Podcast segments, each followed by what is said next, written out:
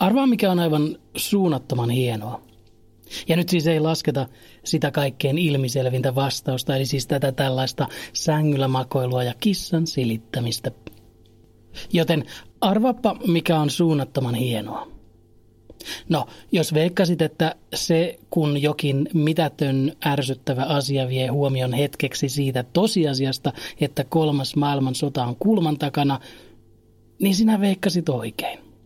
Jos sinä taas veikkasit mitään ruokaan liittyvää, niin olit väärässä ja todennäköisesti olet mulkku. Koska ihmiset, jotka suurissa määrin intoilevat jostain tietystä ruoasta, ovat yleensä mulkkuja. Siitä on tehty ihan tutkimuskin, mutta älä metsästä sitä tutkimusta, koska ymmärtääkseni se tutkimus on täysin minun keksimä.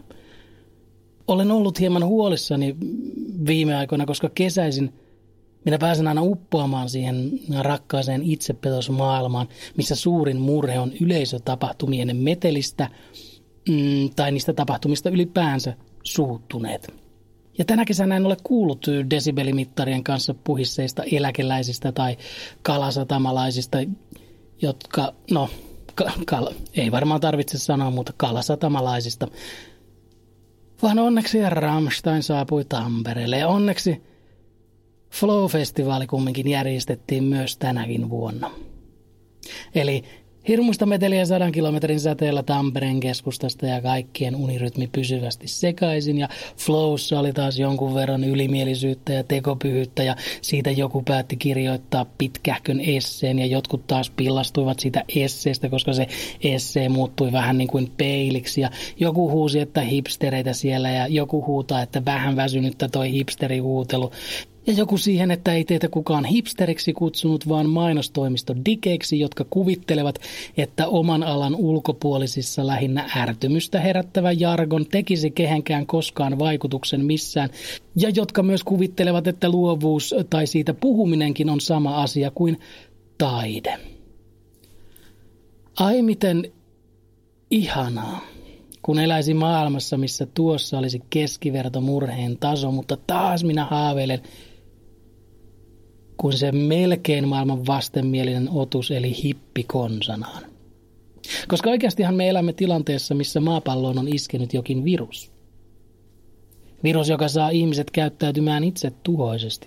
Tai, tai no, se on iskenyt noin 20 prosenttiin ihmisistä, mutta sehän riittää.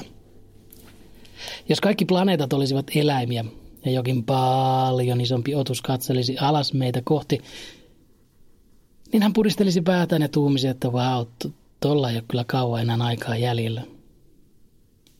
Se virus, joka meihin on iskenyt, saa ihmiset päättämään, että faktat eivät ole faktoja, vaan se minun mielipide on fakta. Ja sekä suhtautumaan erittäin väkivaltaisesti heihin, jotka yrittävät sanoa toisin. Ja tuo tulee olemaan todella naurettava tapa itse tuhoilla koko laji sukupuuttoon, mutta toisaalta esimerkiksi elefanttien suurena ystävänä olen ilahtunut siitä, että me olemme pian kadonneet. Ja sitten kun me olemme kadonneet ja maailmalla pyörii vain eläimiä, niin esittävätkö he koskaan ihmisiä? Niin kuin, niin kuin vaikkapa autioituneen Helsingin keskustaan itsekseen eksynyt karhu. Kömpiiköhän sellainen koskaan sisään auton ja rattia käännellen toteaa ääneen, että tämähän on siis islantilainen pienpanimo ollut tätä, mitä me nyt juodaan. Ja että kyllä ihminen pitää palkita asemansa mukaan, ha, ha, ja sitten nauraa makeasti päälle. Aivan varmasti. Ja varmasti kaikille apinalajeille sanotaan, että hei tällä kertaa ette sitten kehitys sille tasolle, millä noin karvattomat oli. Ja apinat yrittää siihen mutista, että ei se nyt ihan silleen toimi, että me vaan päätetään tästä – ryhtyä tietynlaiseksi lajiksi.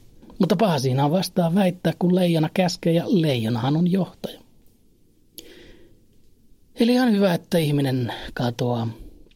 Koska sitten tulee sellainen sarjakuvamainen, elokuvamainen eläinten utopia. Näin minä uskon. Eli siis se on fakta.